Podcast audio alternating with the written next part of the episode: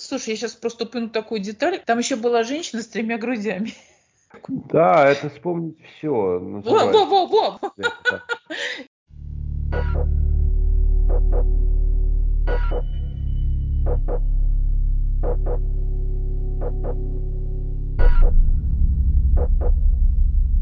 Добрый день. Сегодня мы решили поговорить о творчестве Кристофера Нолана. В общем-то, мы специально заранее посмотрели второй полнометражный фильм Кристофера Нолана. Он называется «Помни» и датирован он двухтысячным годом. В принципе, я этот фильм смотрю уже второй раз. Там есть какие интересные для меня темы. Это амнезия, это также интересные игры со временем, да, эта тема меня всегда привлекает, и как зрителя точно, в принципе, хотелось даже и всегда эти темы как-то затрагивать и как писателю, но я даже не помню, есть ли у меня что-то такое или нет, да, как бы, есть ли у меня такие рассказы на эту тему. Вот, но смотреть такие фильмы мне всегда нравилось, то есть я всегда запоминаю фильмы с таким строением времени нелинейным. В принципе, вот кто-то назвал фильм «Довод» Кристофера Нолана тренажером для мозгов, но фильм «Помни» тоже своего рода тренажер для мозгов, да. Ну вот Валентин еще является большим фанатом фильма «Темный рыцарь». И фильм «Темный рыцарь» дает, конечно же, больше пищи для каких-то размышлений, для обсуждений, наверное, чем фильм «Помни». Фильм «Помни», конечно, снят в такой, ну, более минималистичной манере, да. То есть там буквально задействовано только несколько мест съемки, да, то есть мы перемещаемся там между несколькими гостиничными номерами, парковками, заброшенным складом и так далее, да, там рестораном, вот. «Темный рыцарь», конечно, такой более какой-то масштабный фильм и так далее, но надо, кстати, еще вспомнить, что уже мы в своих подкастах затрагивали еще один фильм Кристофера Нолана, это был фильм «Престиж». Затрагивали мы его в нашем подкасте о фокусах, да, потому что там мы беседовали с Валентином о природе фокусов, и фильм «Престиж» снят по достаточно интересному рассказу. Там всякие такие аспекты фокусов затрагиваются, машинерии и прочие вещи, да. Вот. Что еще хочу сказать? Еще у меня такое впечатление, что, в принципе, как бы Нолан любит каких-то определенных актеров, они у него качуют туда-сюда. Ну вот я заметила, например, Майкла Кейна, да, он любит его использовать. Еще актер Кристиан Бейл и так далее, да.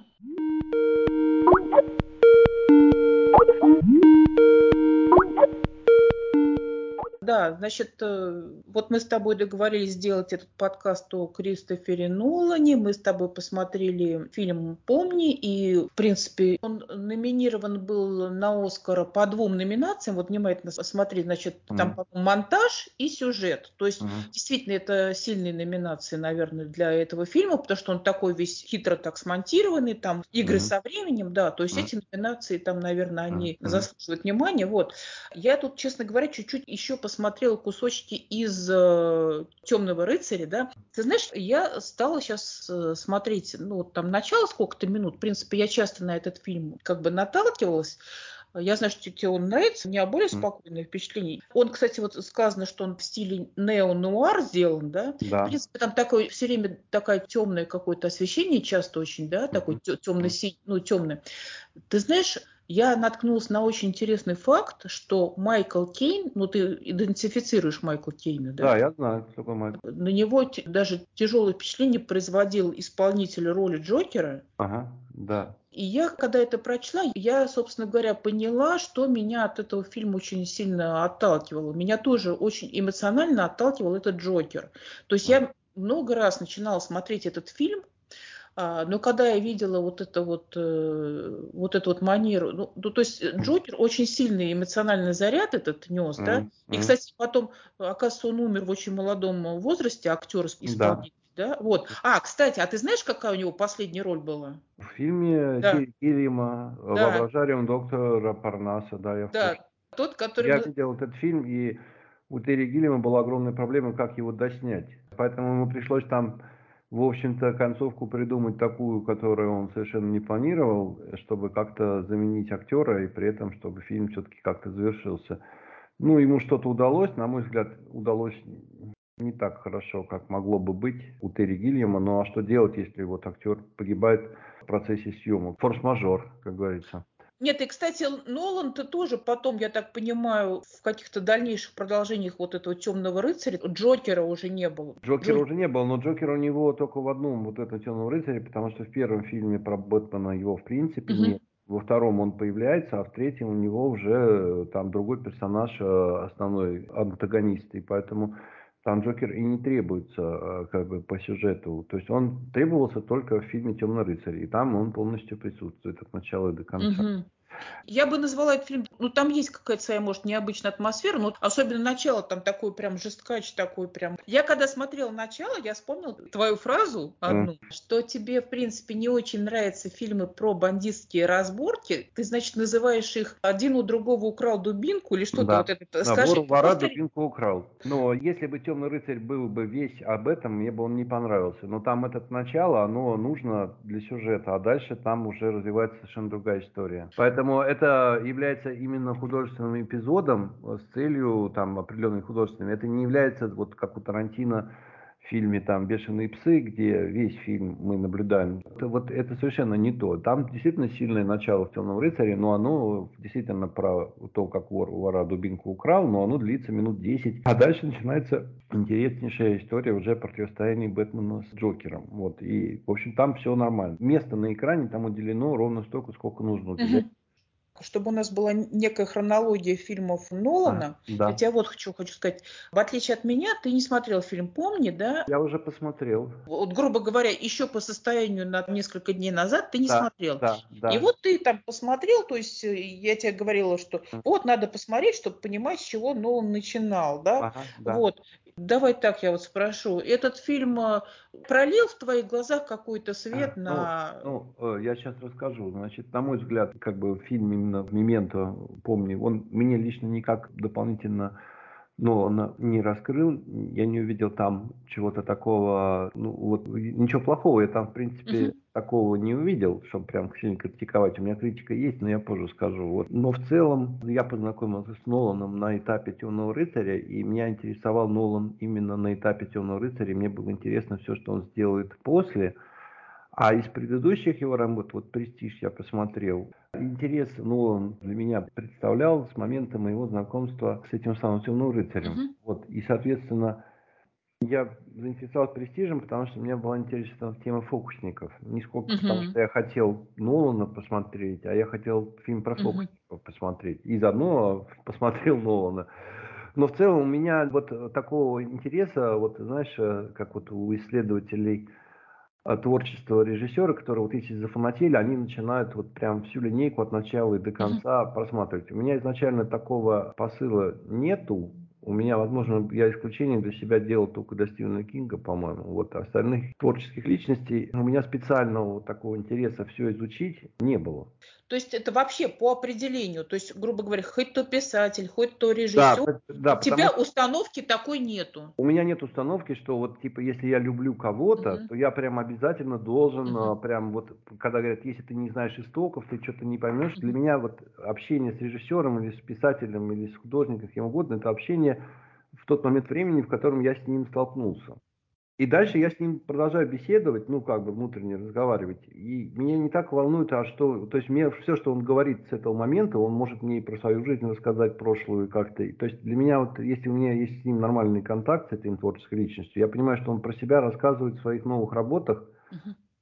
И, и для диалога не требуется вот узнавать, а что он там до этого делал. То есть это можно сделать, но это совершенно не обязательная для меня опция. То есть если я чувствую, что у меня внутри есть вот эта связь с художником, то в принципе в нее уже входит все, что он сделал до. Там уже все это есть. Uh-huh. Оно уже прямо вот uh-huh. здесь и плюс что-то еще. И вот в момент времени мне это важно. В качестве какого-то интереса, если мне нравится какая-то тема, я хочу посмотреть старый фильм, я пойду посмотрю. То есть, ну вот uh-huh. ставить себе спортивную задачу, что если я фанат кого-то, то я прям должен куда-то там копать. Вот прям специально такого у меня нету. Только по степени интереса к самому материалу. Если материал мне представляется для меня интересным, uh-huh. я буду смотреть. А имя уже режиссера не так важно. Uh-huh. Но когда приходит какая-то новая работа режиссера, с которым я в данный момент как бы на связи, то она может меня заинтересовать э, именем. Даже если тема кажется мне, например, спорной или там не, не особо притягательной, потому что я в данный момент времени с ним как бы на связи, да, то есть вот такой как бы общий у меня подход. И поэтому вот у меня желание смотреть «Мементо», специальной цели у меня не было и желания поэтому не было, а тут вот появилась некая цель, и я, в общем-то, посмотрел и совершенно не пожалел, что я вот два часа там посмотрел фильм, там с перерывами, конечно, еще больше получилось, но... Я сейчас ставлю реплику, что вот ты просто упомянул про перерывы, да, у меня в последнее время вообще вот проблема сесть и целиком посмотреть фильм, потому что у меня просто так происходит, что я сначала с ужасом смотрю, ой, фильм там идет, я не знаю, там больше двух часов, там условно говоря, mm-hmm. вот, mm-hmm. и потом просто у меня проблема удержать свое внимание, свой интерес, причем я фильмы-то смотрю обычно не категории Б или С, я смотрю mm-hmm. топовые фильмы, там mm-hmm. всякие там хиты, ну, да. Категории А, да, я понимаю. Да, ну обычно, вот, ну разные бывают, вот, то есть у которых там тысячи поклонников там и так далее, да, я уже много чего-то в своей жизни видела, да, меня трудно чем-то там удивить в две тысячи двадцать втором году. Вот. Поэтому у меня происходит снижение интереса. Вот чем мне понравился достаточно фильм «Помни», мне было интересно его смотреть. Это вот явный плюс. То есть нельзя сказать, что я потом там вот ходила и как-то так сильно много о нем размышляла, да? Угу. То есть нам просто рассказывают одну какую-то историю, да? И, и дают в конце там разгадку. Вот давай так, вот если рассматривать фильм «Помни», давайте да, посмотрим на Нолана как на рассказчика. То есть вот mm-hmm. на человека, который рассказывает нам историю, то с точки зрения рассказа некой истории, ее конструирования и полностью всей картинки, темпа, там, всего, вот все, что связано с, непосредственно с рассказом истории, все она отлично. У меня вопрос к самой истории. То есть вот этот рассказ, по которому был сделан фильм, написан братом mm-hmm. Кристофера Нолана, Джонатаном Ноланом. То есть я понимаю, что это как бы такой семейный у них получился... подряд, и энтузиазм Нолана экранизировать произведение своего собственного брата был, естественно, невероятно высокий. Мотивация была у него тоже понятная для него. Но Джонатан Нолан не является для меня братом, и поэтому для меня история, которую он рассказывает, это просто история, да. И вот сама история, вот эта, в конце фильма, она меня расстроила, потому что я, честно говоря, именно с точки зрения истории, я считаю, что здесь вот... мастерское воплощение идеи не может заслонить того факта, что вот я сопереживал герою почти два часа, а потом выяснилось, что ему сопереживать не надо. Вот. И mm-hmm. меня всегда, вот, когда со мной режиссер такой трюк проводит, у меня есть к нему вопрос, зачем ты меня обманывал? Я единственное, к тому разрешаю себя обманывать, это вот если я иду на шоу фокусников. Я знаю, что они меня будут обманывать, и я заранее даю им на это разрешение внутреннее. Сейчас, но мы же можем назвать это не словом обман, мы можем назвать это словом твист. То есть, твист, в принципе... Да, твист, я согласен, но я против таких твистов, когда, ну, образно говоря, вот ты два часа смотришь, например, историю какой-нибудь девушки, которая там несчастная, ее там, не знаю, там изнасиловали, там, не знаю, ее там все бросили, там все, ты слезы льешь, а, например, раз в конце твист, что выяснится, что на самом деле никто ее не насиловал, никто ее не бил, никто не отнимал, и вообще она там какая-нибудь жуткая стерва. Вот такой твист меня как бы совершенно не обрадует, потому что я потратил свои душевные силы, и эмпатию, и все на вот это все, и чисто интеллектуальное удовольствие от того, что вот как можно сконструировать конструктор, а потом раз все пересобрать. Сам твист ради твиста меня никогда не радовал. Я, кстати, вот вспомнила, что приблизительно в то время я точно смотрела, а вот тебе, наверное, также не сильно нравится фильм там какой-нибудь типа там «Сердце ангела», да? Конечно, безусловно. Вот, то есть я люблю только те твисты, которые расширяют вселенную фильма, делают его еще более объемным, еще более интересным, еще более необычным. А вот если он как бы перечеркивает практически все повествование и просто все выворачивает наизнанку, и оказывается, что все, кто были плохие, стали хорошие, а все, кто хорошие, стали плохие. Вот такой вот чисто технический переворот я считаю низким уровнем твиста и, самое главное, нечестным по отношению к зрителю, потому что, еще раз говорю, я когда сажусь в фильм, я не знаю, что там будет твист. Я не знаю, будет ли он вообще. Я этого не знаю. Но я точно знаю, что я чувствую в процессе просмотра. И если потом мне говорят, а вот это все было ради вот этого твиста, я говорю, ну, слушайте, как-то, ну, хорошо, ладно, вы имеете на это право, но я имею после этого право, например, не интересоваться вашими историями, больше не интересоваться mm-hmm. вашими произведениями, то есть все честно, но если вы так считаете, что вы вправе со мной так поступать, то я имею право тоже так поступать. Вот по, по я отношению... поняла, да, насчет вот этого фильма. Мне просто хочется еще обязательно успеть поговорить про фильм, который, опять-таки, ты намного лучше меня его знаешь, mm-hmm. и мы еще его вообще не упоминали. Я сейчас имею в виду фильм, который в русском переводе звучит как э, «Начало», да? Да. Ты можешь сейчас сформулировать вообще, вот, что является темой этого фильма? Потому что я даже сейчас...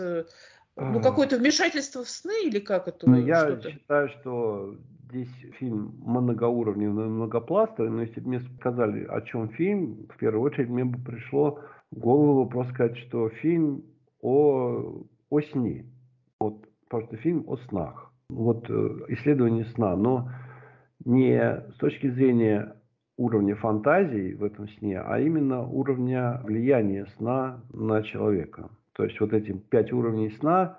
Кстати, вот даже если открываешь страничку в Википедии про вот этот фильм, там много теоретической базы про вот эти уровни, про понятия, там введены особые понятия какие-то, да? Дело в том, что я в своей жизни испытывал вот эти многоуровневые сны. И фильм Нолана, он мне кое-что объяснил о моих этих многоуровневых снах. То есть когда я во сне просыпался и понимал, что я все равно сплю, вот эти все вещи, которые там в фильме рассматриваются, со мной это происходило. Я знаю, что это такое, и поэтому мне этот фильм кажется весьма достоверным по своему содержанию. Вообще, я считаю, одним из лучших работ Нолана.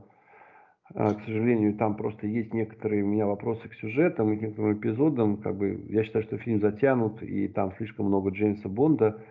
Вот когда там начинается вот этот вот захват э, какой-то базы там. Но дело в том, что фильм как бы это сочленение крупных эпизодов. Вот, и вот один из крупных эпизодов там, это когда группа, значит, лыжников там штурмует какую-то базу. Все это выдержано прямо в классическом стиле Джеймса Бонда и прямо вот прямо конкретно Бондиана. Я когда смотрел, и прям уже тогда у меня были вопросы, зачем здесь это, потому что по стилю это совершенно выбивается из всего. Потом, когда я узнал, что Нолан предлагал себя в качестве режиссера нового Бонда, я понял, что это была его отсылка к своему любимому, видимо, там как-то сериалу, но он настолько нелепо смотрится в самом фильме, что вот если его вырезать, то вообще почти ничего не изменится. То есть я могу претензию к началу предъявить только в том, что из него надо вырезать как минимум полчаса, и тогда это будет идеальный фильм. Мы сейчас говорили про уровни сна, да, угу. И я хотела тут поделиться своим мнением и спросить, согласен ты с ним или нет, на такую тему. Поскольку там, значит, есть уровень бодрствования и какие-то более глубокие уровни сна, то это даже чем-то похоже на, ну, не на игру реальность, наверное, да, но что-то как-то примыкает. То есть там просто, например, постоянно возникает вопрос, человек полностью проснулся или он еще в сне. Вот этот а. вопрос... у меня вызывает э, ассоциацию с какой-то игрой реальностью, да. Значит. И, кстати, в фильме «Экзистенция» тоже там вот немножко было, да, mm-hmm. что главный герой у создательницы игры, да, все время там... Mm-hmm. А, кстати, в фильме «Экзистенция» тоже есть в конце финальный твист, ты согласен? Mm-hmm. Вот. Там есть, да. Но от этого, наверное, он тебе нравится не меньше, да? А, этот твист меня там ни, никак не расстроил в фильме. Нет, ну ты просто, грубо говоря, ты вообще там очень... настороженно относишься к твистам вообще, да? Да, вот. Я настороженно.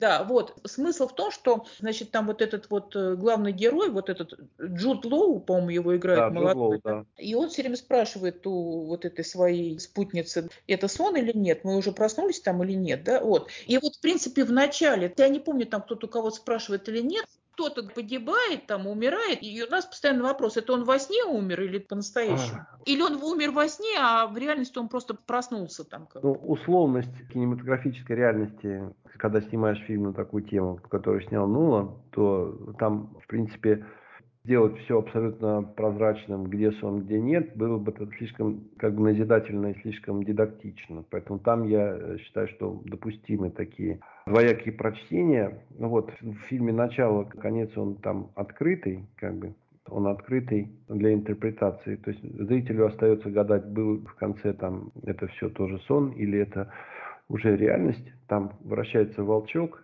и мы не видим, упал он, этот волчок, или нет. Uh-huh. Я хочу сказать, что пример открытого финала в фильме «Начало», как у нас его привели, он, конечно же, все равно, неважно, если я считаю вот, удачным открытым финалом или неудачным открытым финалом, в любом случае я не люблю открытые финалы, и, конечно, для меня это портит впечатление о фильме. Мне бы все-таки хотелось понимать в конце, там, что случилось с героем, а не гадать на тему того, что упал волчок или нет. Но, опять же, если основная тема фильма «Исследование сна», то опасность вот этих вот многоуровневых снов, собственно, я почему говорю про опасность, потому что я испытывал это в периоды не самых благополучных с точки зрения своего здоровья, значит, вот эти все эпизоды. И могу сказать, что вот это чувство, когда ты не можешь выбраться из сна, оно невероятно ужасное. То есть, когда вот ты понимаешь, что ты проснулся, испытываешь облегчение, и вдруг ты понимаешь с ужасом, что ты все еще спишь. Это не то, что вот называется сонный паралич? Я не знаю, что такое сонный паралич. Я знаю, что это за чувство, когда ты во сне испытываешь облегчение, что твой кошмар закончился, а потом выясняется, что ты в нем еще находишься. И вот это чувство безысходности, что ты не можешь выбраться из этого сна, и что когда ты из него убираешься, ты снова там окажешься во сне. Вот это вот чувство очень похоже на то, как ты тонешь и не можешь выплыть. Поскольку вот я сам испытывал вот эти вот чувства невозможности выбраться из сна, то вот как фильм «Предостережение» какой-то, я ему прощаю вот такой открытый финал за поднятую uh-huh. тему. Как бы вот сама тема, она заслуживает того, что неважно, там, сделал ты открытый финал, не сделал, ты, главное, людям рассказал о том, что сон – это на самом деле такая сложная вещь, к которой надо относиться с уважением. С уважением надо относиться ко сну, а не так, что типа, ой, я не сплю, подумаешь, какая ерунда. Ну вот не ерунда, более того, метафизически человек, который плохо спит или там, который испытывает проблемы со сном, он становится объектом манипуляции других людей. В фильме они манипулируют этими людьми, так сказать, у них профессия такая. Но если в жизни посмотреть, то в любом случае человеком гораздо легче манипулировать, если он испытывает вот такие сложности со сном. Он становится мягким, податливым. На этом строится, в общем-то, и система обработки людей в сектах, и обработки людей спецслужбами. То есть самое главное – нарушить человеку сон.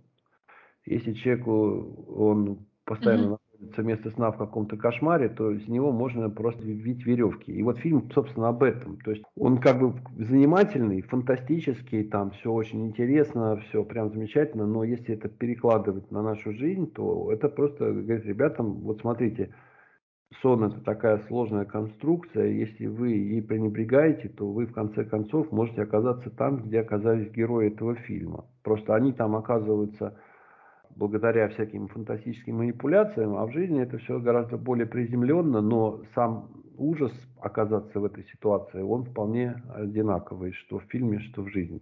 Я вот, когда смотрела несколько первых десятков минут фильма «Темный рыцарь», я обратила внимание, что там есть вот такой вот чисто технический элемент, который есть в «Доводе», и, возможно, его вообще очень любит Нолан. Это как... забираются люди на крышу с помощью таких вот, как называется? Тросы, тросы. Да, то есть там вообще очень такое активное движение в пространстве с помощью вот этого вот дела. И в «Доводе» это есть, правда ведь? Да, в «Доводе» есть, и в «Темном рыцаре» есть, но в «Темном рыцаре» это раньше, естественно, чем... Ну да, да, да. Мы, конечно, могли бы поговорить еще там про «Интерстеллар», но я что-то угу. подумала, что...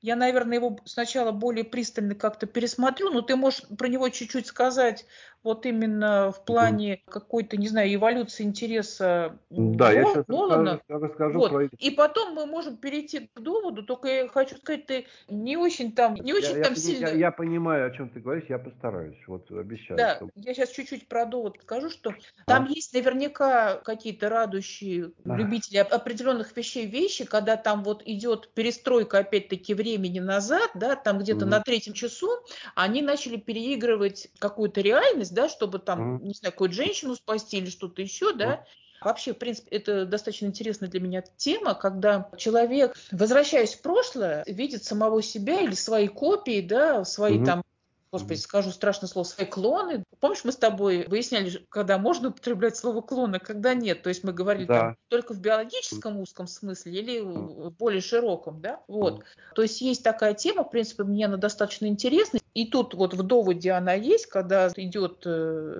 путем чего-то там возвращения в прошлое, да, и переигрывание какого-то mm-hmm. момента. Я уж там не помню, что кто-то там не погиб или что-то. А, или... Ну, вообще, игры с прошлым открылись фильмом «Терминатор», знаменитый фильм, mm-hmm.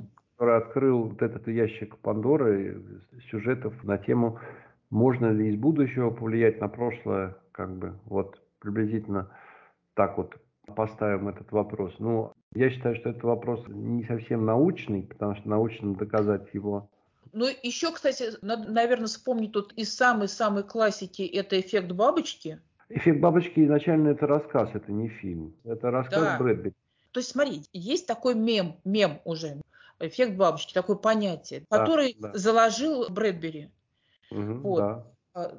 Ты просто, когда начал говорить про «Терминатор», ты стал говорить о влиянии будущего на... Короче говоря, здесь принципиальный вопрос, даже, наверное, философский, да, можно ли вернуться там, значит, в прошлое, при этом не повлияв на будущее и так далее. То есть вот этот философский аспект, он концентрированно выражен в словосочетании «эффект бабочки» даже, да, как бы, то есть ты раздавил бабочку и сменился президент, ну, грубо говоря. Это так, да, но дело в том, что тут вот разделяется как раз, значит, две ветви. Одну ветвь ты только что озвучил, это можно ли изменить прошлое, не изменить будущее. Uh-huh. Но что в большинстве фильмов типа «Терминатора» рассматривается вопрос не о том, чтобы изменить прошлое, чтобы не изменить будущее, а изменить прошлое, чтобы изменить Вли... будущее. Да, чтобы поменять в лучшую сторону типа. И знаешь, в принципе, вот как бы в литературном, например, плане, что очень любят люди отыгрывать. Смотри, допустим, какой-то герой путешествует в прошлое с целью что-то изменить, да? Он меняет это. Но, возвращаясь уже в будущее, он убеждается в том, что окей, там какую-то вещь он изменил в лучшую, но еще двадцать других он изменил в худшую. То есть, понимаешь? Верно. В принципе, в большинстве фильмов, которые фантастических, которые пытаются претендовать на какую-то достоверность, обычно именно рассматривается такой вариант, что герой хотел что-то изменить в будущем к лучшему, а выяснилось, что, в общем-то, ничего хорошего у него не получилось. А если ну да, получилось, хотел как да. лучше, а вышло как всегда, или как там это, черномырдин. Ну да, хотели как лучше, а получилось как всегда, вот совершенно верно. Это прям классический мем тоже, вот от Черномырдина. Так вот, возвращаясь к «Интерстеллару». В «Интерстелларе» там просто более явно эта ага. тема выражена, чем в «Доводе». В «Доводе» там рассматривается тема времени текущего вспять. Там больше рассматривается не влияние будущего на прошлое, там скорее рассматривается феномен обратного хода времени. И когда человек в «Доводе» встречает себя как-то, ну, или что-то такое, какой-то эпизод случается с участием его же самого там из будущего, который течет вспять, это все-таки имеет немного... другой аспект, чем в том же «Интерстелларе», в котором он смыкается с вопросами «Терминатора». Можно ли из будущего повлиять на прошлое с тем, чтобы состоялось какое-то другое, более светлое будущее? В «Доводе» там такой проблематики я не обнаружил. Там как-то больше всего очень детерминировано в «Доводе», и там больше фаталистическое как бы такое воззрение, что да, герои принимают участие вот в этих временных петлях, каких-то вот в этих временных разломах, но они как бы там вынужденно оказываются. Это не то, что у них какой-то план оказаться в прошлом, там изменить, а там они как-то вот, они действуют все время в «Доводе», очень применительно к ситуации. То есть там какого-то стратегического планирования я не заметил. Поэтому, на мой взгляд, все-таки это немного разные аспекты вопросы взаимодействия со временем и воздействия там прошлого на будущее или будущего на прошлое. Вообще в «Доводе» мне казалось, что эта тема там, она вынужденно поднимается, но она не основная. Подожди, а в «Интерстелларе» тоже эта тема есть? В «Интерстелларе» есть очень большой, жирный, вернее, там очень много эпизодов, которые связаны, там потом выясняется по фильму, где... некое будущее абстрактное, люди из будущего, они влияют на наше нынешнее, ну вот там, будем считать, что в фильме есть некое настоящее в «Интерстелларе», которое в каждый момент времени есть настоящее. И в этом вот настоящем происходят какие-то вот странные вещи, необъяснимые героям. И они не осознают, что это с ними пытаются войти в контакт люди из будущего. Но когда у них это понимание приходит, они совершают там определенные поступки, которые действительно позволяют добиться определенного прорыва в науке. И, соответственно, можно сделать вывод, что если все-таки благодаря вмешательству будущего в прошлое произошел этот прорыв в науке, то, значит, и будущее тоже как-то изменилось. Потому что, ну вот, не может же быть такого, что оно не изменилось. Вот. И в «Доводе», и в «Интерстелларе» плана, вот такого, как в «Терминаторе», героев из будущего нету. Они не планируют вмешательство в прошлое. У них вынужденно это а происходит. Вот, а вот ты говоришь про «Терминатор». Это классический «Терминатор»? Классический «Терминатор один». Это фильм про плановое вмешательство будущего в прошлое, где конкретной целью является полное видоизменение будущего. Потому что то будущее, из которого к нам в прошлое приходит персонаж, который должен как-то вопрос решить, оно должно привести к правильным последствиям. Потому что, ну там, правда, это как бы в антитезу, потому что вот плохие там, назовем так, плохие, вот в «Терминаторе», вот некая плохая сторона, она пытается изменить прошлое так, чтобы полностью победить в будущем. А, назовем так, хорошая сторона в будущем, она пытается спасти человечество, помешав вот этому плохому из будущего соорудить для себя, так сказать, вот эту вот прекрасную поляну. Я понимаю, что ты, скорее всего, «Терминатор» давно уже смотрела и просто плохо помнишь, но для меня «Терминатор» является вот самым классическим фильмом, задавшим вот этот вот вопрос, который дальше уже муссировался в огромном количестве других фильмов, но до «Терминатора» таких вопросов не ставил никто в кино. Вот. А «Назад в будущее» тоже уже после «Терминатора» была снята эта трилогия Земекиса. Ты знаешь, я, по-моему, перепутала. Там, слушай, я сейчас просто упомяну такую деталь. Там еще была женщина с тремя грудями. Да, это «Вспомнить все». Во-во-во-во! Просто, понимаешь, когда, грубо говоря, в девяностые годы я у кого-то дома на видаке смотрела фильм «Вспомнить mm. все». И, mm. и, естественно, мы же тогда мало чего видели, и поэтому женщина mm. с тремя грудями, конечно, самая запоминающая. Такое, да, там было. Вот, то есть, смотри, и по этой детали мы целый фильм сейчас вот с тобой установили, да? Сейчас-то, господи, в фантастическом-то фильме кого там этим удивишь? Стоп, «Вспомнить все» — это не по Филиппу Дику, как всегда? «Вспомнить все» — это по Филиппу Дику, да. Это по рассказу Филиппа Дика «Мы вспомним это для да. вас». Называется. Вот, это... да, мы с тобой недавно в какой-то такой нашей онлайн-беседе в чате вспоминали про этот фильм, да, в связи там с каким-то рассказом. Mm-hmm. Вот там же тоже есть что-то такое про тему «ворошить прошлое». Нет, вот что «Вспомнить все», что роман Филиппа Дика, там нет темы вот этого э, управления будущим из mm-hmm. будущего через прошлое. Там герой обращается к самому себе, как бы, но, по сути, он обращается к самому себе не то чтобы из будущего, он обращается к самому себе в настоящем.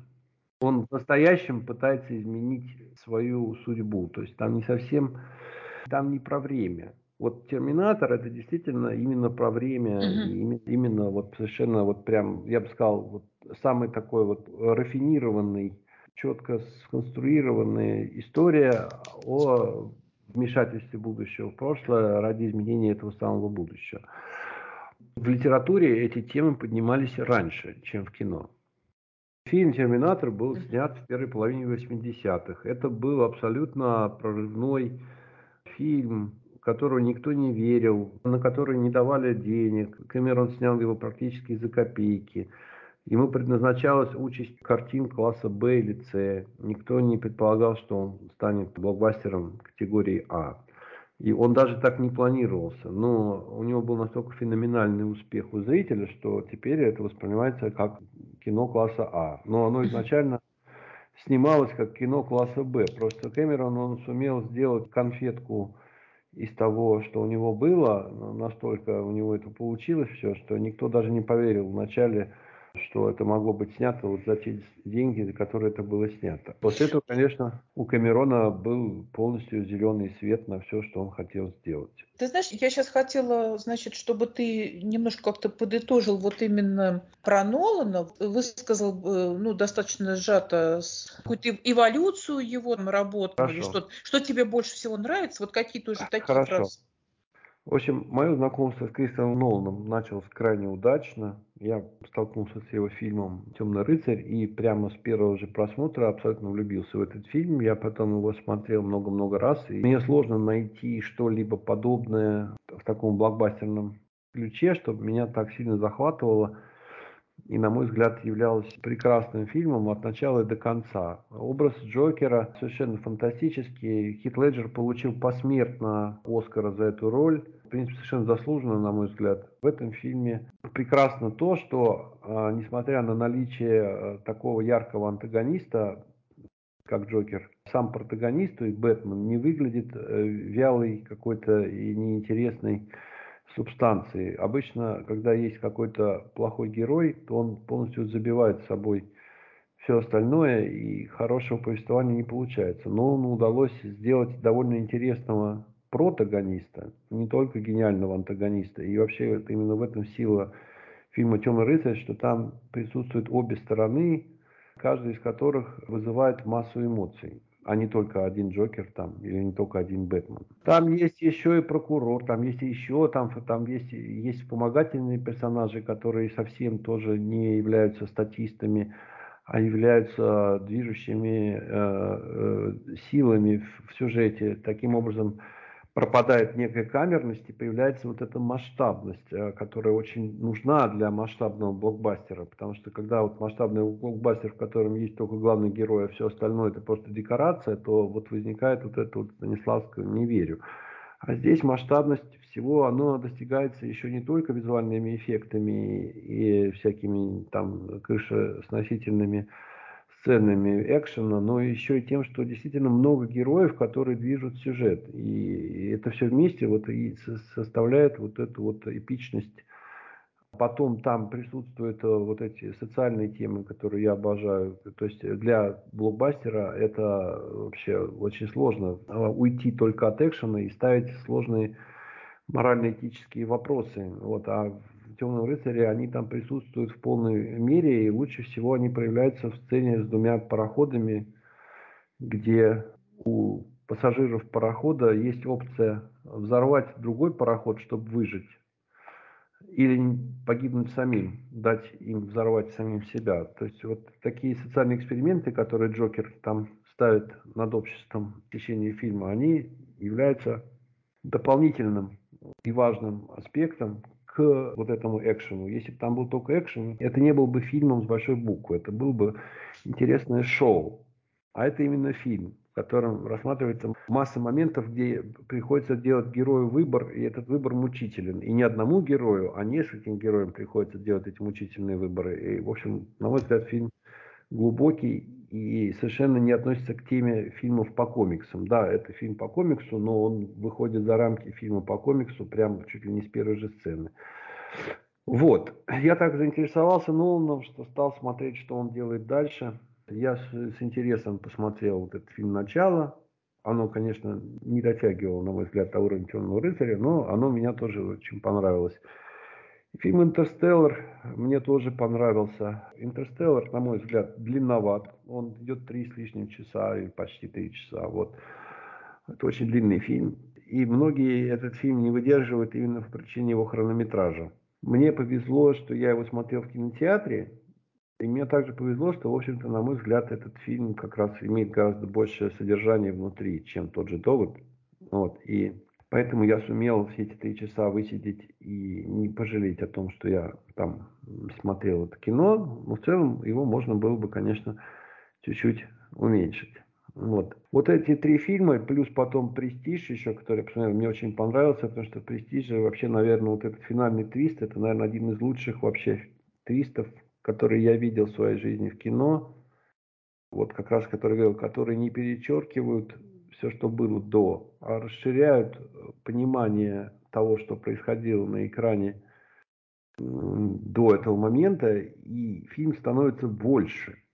Он и так был большой, а благодаря твисту он становится просто огромным. То есть, и вот это, я считаю, образец правильного твиста, за который хочется аплодировать и стоячую овацию как бы устраивать. Вот. Я, знаешь, я про твист вообще хотела сказать, что, наверное, самый такой, грубо говоря, дешевый твист это, а вообще это все мне приснилось.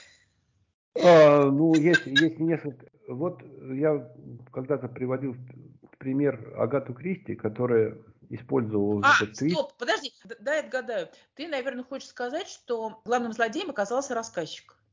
Да, совершенно верно, да. Вот Агата Кристи, она написала такой детектив, в котором выяснилось в конце, что рассказчик является, собственно, плохим. Это шокировало публику полностью вот в те времена, когда она это выпустила, и кто только ее там не критиковал за такой подход. Но дело в том, что когда она в первый раз это применила, до нее никто этого не делал. И для нее это был творческим вызовом каким-то, придумкой, креативом, все что угодно. Но потом этот твист использовался раз сто, наверное, если не больше, уже всеми остальными. Но из-за того, что он уже был сделан один раз, он все равно всегда воспринимается как вторичный. То есть вот эта вторичность вот такого подхода, то есть есть вещи, которые можно сделать только один раз. Второй раз они уже работать не будут. Вот, на мой взгляд, вот такой твист, он не работает. Вот. Второй механический принцип твиста, это когда, вот я говорю, что не главный герой стал злодеем, да, там, а когда вообще все хорошие стали вдруг внезапно плохие, а плохие вдруг стали хорошими. То есть это такой механический принцип переворачивания. Он тоже применяется. И, в принципе, любую историю можно так вывернуть. Вот если захотеть, то можно вообще любую историю вот так вывернуть. И для этого есть даже математические обоснования. Я вот в свое время рассказывал, там, например, вот если я начну тебе говорить о том, что а вот этого человека уволили с работы, до которого он работал десять лет. Все так, а, ну да, бедняга, там десять лет работал на работе. Вот его уволили за то, что он э, уехал в несанкционированный отпуск э, на Мальдивы. А, нет, тогда он виноват э, в том, что он взял и уехал, и тогда, конечно, по делам. Uh-huh. А он уехал на Мальдивы, потому что там был захвачен его сын бандитами. Uh-huh, uh-huh. Вот. А, нет, тогда он бедняга. А вот, а он был захвачен бандитами, но он сам заплатил этим бандитам, чтобы они его захватили. Они просто в Мальдивах. О, ах, нет, он сволочь, понимаешь? И ты можешь вот так вот до бесконечности вот так вот давать следующий факт, который полностью переворачивает предыдущий. Я считаю, что это механический, бездушный подход, математически выверенный, но абсолютно лишенный, на мой взгляд, вот смысла. То есть, если смысл человека удивить, если смысл человека поразить, если смысл человека как бы интеллектуально встряхнуть, то да. Но я считаю, что задача искусства не в том, чтобы просто поразить. Для этого существуют аттракционы, для этого существуют какие-то игры, для этого много чего существует. Я считаю, что литературное или художественное или кино произведение, оно не для того, чтобы просто поразить. Я считаю, что это низкий уровень задачи. Поразить можно всем чем угодно, можно все гипертрофировать. Если уж там какое-нибудь убийство, то оно будет таким кровавым, что прям вот там будет вплоть там до формы пореза на груди, там можно описывать там в подробностях. Там, если mm-hmm. хочешь там какую-то сцену секса как-то там пустить, то значит надо просто вот все конкретно прямым текстом написать, что там, куда, и тогда все там сразу, всех честь отвиснут. И желательно еще не в самой такой традиционной позе, как минимум, а, ну, в общем, там разнообразить. Вот наш писатель Сорокин, он вот использовал вот этот механический принцип, за что я его как бы сильно не люблю. То есть у него, например, идет повествование такое, знаешь, там, чу, там листики летают, там бабочки порхают, там соловьи э, трелями, все так благодушно, и вдруг э, из леса выскакивает какой-нибудь там маньяк кровавый с топором, всех зарубил там, а потом там, не знаю, себе отрезал голову и бросился в какой-нибудь бассейн. Вот так вот, знаешь, вот такой вот совершенно вот, даже не твист, а просто вот как бы совершенно вот как бы не о том был рассказ, и вдруг, вдруг раз, и там начинает происходить uh-huh. какая-то такая чертовщина. Это поражает, это удивляет, uh-huh. это изумляет, но это, на мой взгляд, настолько низкая задача. Мы с тобой говорили про финал этого самого «Престижа», да? Да, последний фильм Нолана называется «Довод». Я его тоже смотрел в кинотеатре. После выхода из кинотеатра у меня было такое большое количество вопросов к режиссеру, что я сейчас не буду все перечислять.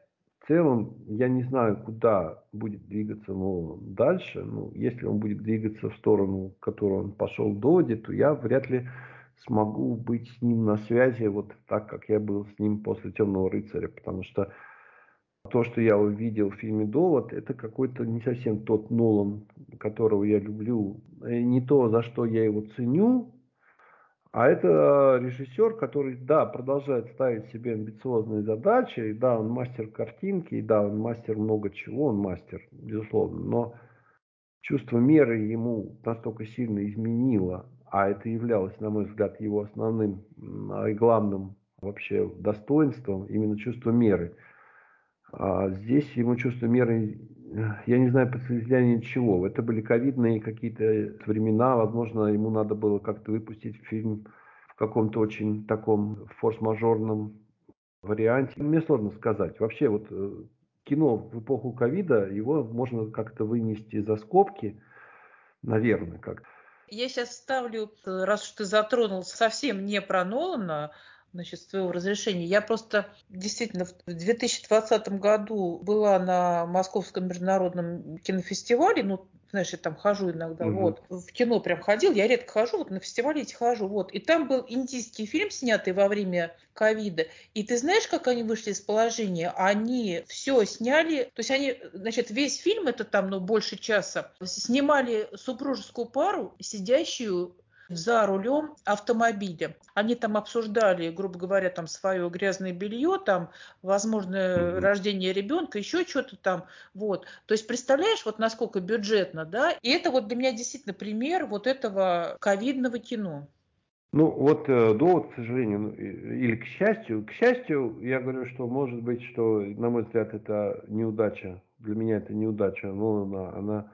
связано с вынужденными вот этими обстоятельствами, и следующий его фильм там меня опять порадует. Я сильно на это надеюсь. А, кстати, у нас почти что получилась такая нота, завершающая надежды. То есть я правильно понимаю, что «Довод» тебя, мягко говоря, разочаровал? Ну, тут я сейчас слушателям mm-hmm. объясню, что Валентин вообще очень любит что-нибудь сказать в сторону «Довода», нелицеприятно. Mm-hmm. То есть здесь просто у нас была, можно сказать, договоренность, что мы не очень mm-hmm. сильно будем останавливаться на вопросах Валентина к «Доводу», но на самом деле они есть, mm-hmm. я их очень много за два... Mm-hmm. два года назад, я так понимаю, ты смотрел в сентябре две тысячи двадцатого года его в кинотеатре, вот как правильно? Он вышел, сразу пошел, да. да ну, это был сентябрь две тысячи двадцатого, если ничего не путаю. Ну, вот. Да. В Москве тогда еще были новинки кинопроката у нас. Да, да, вот. да.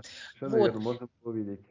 Да, вот. И, значит, я почти два года вот слышу про этот «Довод», не очень хорошая вещь. Вот. В принципе, для Нолана характерно такое резвое начало, активное, правда, для фильмов?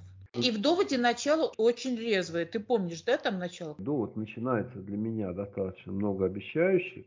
И, как говорится, ничто не предвещало. То есть вот есть такая uh-huh. фраза. Ничто не предвещало. Вот и в кино там тоже вначале ничто не предвещало, но недоумение там растет и нарастает. Вот так же, как саспенс, бывает, нарастает в течение фильма. Когда, если он умело сделан, то саспенс нарастает. Там вот трепет душевный какой-то. А здесь вот не саспенс нарастает, а вот это вот тяжелое недоумение. И с каждым новым эпизодом это недоумение растет и ширится. И к концу достигает каких-то уже космических высот. То есть вот если говорить про построение фильма не как саспенса, а как вот накапливающееся недоумение, то тут ему эта задача, если он ее ставил, она ему удалась на все пять баллов. Есть основания ожидать от Нолана в будущем каких-то интересных фильмов или интересного фильма, но он пока, пока все еще у меня остается в списке тех режиссеров, которые, я знаю точно, способны создавать не просто эпическую картинку на экране, но еще и наполнять ее содержанием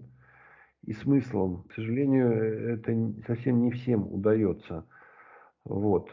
Если возвращаться вот к теме фильма, который как бы у нас вот сейчас вот мы недавно посмотрели и пересмотрели «Мементо», то там как раз вот это начальный этап творчества Нолана, там у него все-таки игра с формой превалирует над содержанием. Но чем дальше он делал свои картины, тем больше содержания у него в них было. Какого-то именно наполнения различными вопросами, которые людей интересуют, которые для них важны и существенны, и для общества тоже он ставил в своих фильмах интересные вопросы, на которые требуется искать ответы, и они не лежат на поверхности. Но вот сам «Мементо», он в этом плане очень такой прилизанный, прямолинейный, и это именно просто вот некая история, и в ней никакого ни второго, ни третьего дна нет. Там игра с формой, она блестящая, то есть вот э, фильм задан наперед, и все логично складывается, очень внятно. И вот мы с тобой обсуждали, ну, была тема повествования с ненадежным свидетелем. Вот фильм «Мементо» — это тоже классический фильм с ненадежным свидетелем. То есть у него отсутствует память, поэтому он, в общем-то, все, что он там как-то думает, по, по сути, ненадежно. То есть мы не можем быть уверены ни в чем. Верны ли его воспоминания, было это или не было. То есть это вот э, как раз вот у нас был там подкаст на тему фильм «Он и она», там обсуждение рассказов чаще японского писателя. Вот история с ненадежным свидетелем, где все, что происходит на экране, оно изначально уже скомпрометировано характером показаний самих героев. То есть мы знаем, что этот герой, он как бы вот в полуамнезии какой-то находится. Я сейчас хотела сказать, что у меня немножко другой подход к кинематографу. Я не всегда так прям ищу какого-то глубокого содержания. Вот. Но «Мементо» мне так более-менее понравился. Я очень довольна, что мне было его интересно смотреть, да. И, в принципе, я поощряю перевертыши, там эти твисты. Ага. Вот. Значит, вот «Довод» мне было достаточно интересно смотреть, потому что на момент просмотра мною этого фильма у меня было три разных мнения моих знакомых. Там кто-то его хвалил, кто-то ругал. То есть мой интерес подогревался вот этими мнениями. Угу. То есть мне хотелось там вот чуть-чуть его посмотреть. В принципе, я говорю, я, по-моему, там первые два часа его еще более-менее нормально смотрела, и я радовалась. То есть каждые дополнительные десять минут я радовалась. О, а я еще смотрю, а мне еще интересно. То есть я знала, что, допустим, там ты еле высидел там эти три часа в кинотеатре, да, вот. А... Ну, в общем, да, в принципе, достаточно интересный такой режиссер, да. Я рад, что мы сделали по нему подкаст. В общем, спасибо тебе за эту беседу и до следующих встреч, да? Давай, да. Mm-hmm. Thank you.